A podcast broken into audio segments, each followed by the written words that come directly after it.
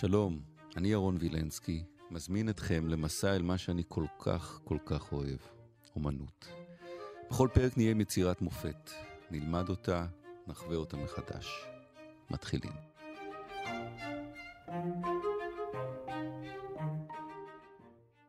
ליאונרדו דה וינצ'י. דוקטור גיא טל שנקר, שלום. שלום.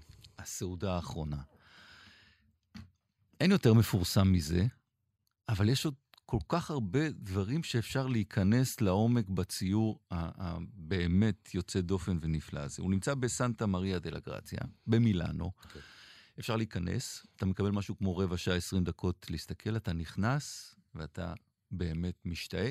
אותי הדהים כמה זה גדול. חשבתי שזה יותר קטן. ענק, כן.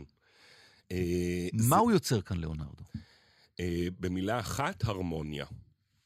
אה, ליאונרדו, בניגוד לסעודות אחרונות שהיו אה, לפניו, והוא ראה הרבה, היו בפירנצה, הוא למשל לוקח את יהודה איש קריות שתמיד יושב בצד השני של השולחן, יהודה איש קריות היה בוגד ולכן כבר שמו אותו בעונש, הוא לוקח והוא משלב אותו יחד עם שאר התלמידים. ואז אתה יכול לראות את ישו במרכז, ואת 12 התלמידים פרוסים בקבוצות, בארבע קבוצות של אה, שלושה תלמידים בכל אחד. זאת אומרת, אתה לא יכול, זה אלברטי אמר, התיאורטיקן של המאה ה-15, yeah. כן. מה זה הרמוניה? אתה לא יכול לקחת אלמנט או, לא, או לא, להוסיף אלמנט בלי לגרוע מהמושלמות של הציור. למה חשוב ללאונרדו ההרמוניה הזאת? ההרמוניה הזו... יוצרת איזושהי שלווה, מושלמות, נצחיות, אלה דברים ש, אמ, שנשארים אה, תמיד. זאת אומרת, זה לא משהו שעוד מעט אה, משתנה. איך הוא יוצר פה את ההרמוניה?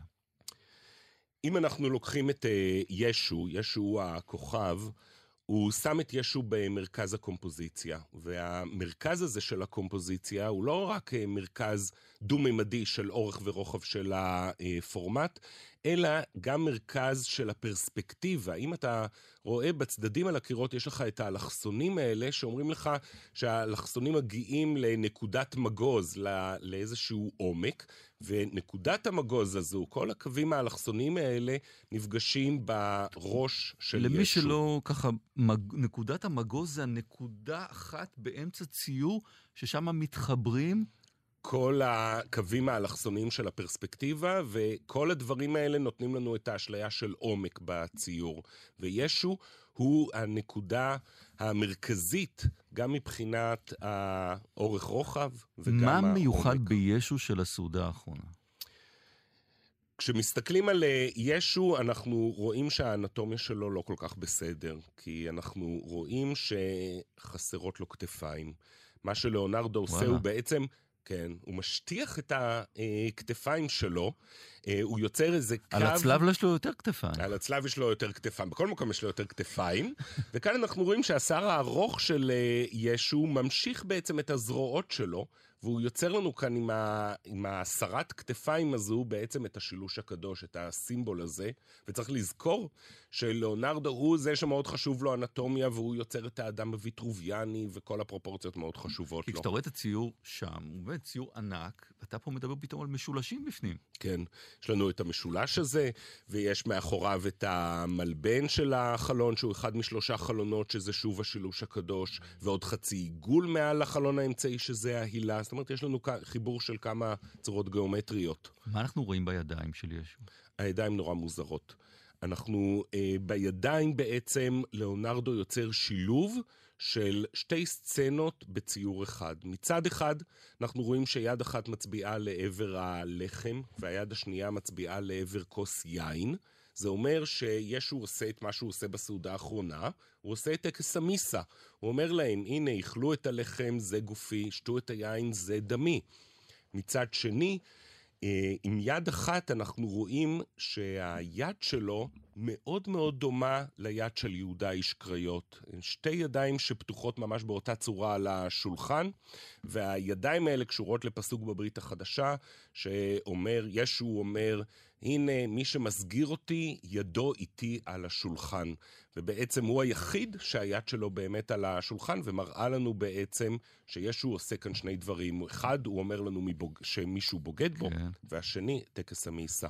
אל תיעלב מהשאלה הבאה. אבל כל העניין הזה עם המשולשים והתיאוריות, כן. ליאונרדו ידע על זה, או שזה בדיעבד? כן, אני, קודם כל אני סיפרתי לו, כי אני צריך uh, ללמד את זה בקורסים שלי, אז, uh, אז הוא יודע מזה. Um, זה משהו שרואים, אני, אני לא הוספתי כאן שום uh, מידע שהעין שלנו לא יכולה לראות. אלה דברים שממש...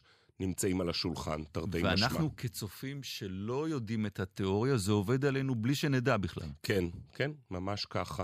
למרות שהנזירים שישבו בחדר האוכל והסתכלו על הציור, היו יכולים uh, להבין את הדברים האלה, כי הם קוראים את הברית החדשה יום-יום, לא כמונו, כן, שאנחנו לא כל כך מבינים בזה. איך הוא הצליח לשרוד הציור הזה? הוא ציור קיר, הבניין הזה הופגז, הצליח להישמר בצורה מדהימה כל השנים האלה. מדהים. בשנות ה-90 של המאה ה-20 הייתה רסטורציה מאוד רצינית לציור הזה.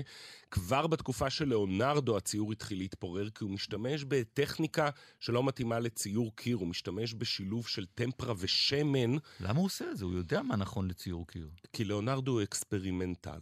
הוא עושה ניסויים, אנחנו יודעים שהרבה ניסויים שלו, הרבה ניסיונות נכשלים, אבל זה הגאונות שלו, זה לנסות כל הזמן, למרות שנכשלים. והשנה 500 שנה. 500 שנה למותו של ליאונרדו, ויהיו חגיגות רציניות בהרבה מוזיאונים באירופה וארצות הברית. אבל קודם לרוץ למילאנו. זה הדבר הראשון שצריך לעשות. Black Hole Sun, סאונד גארדן. זה השיר של ליאור ארליך, העורכת שלנו, בחרה לשיר, לציור הזה. מקסים.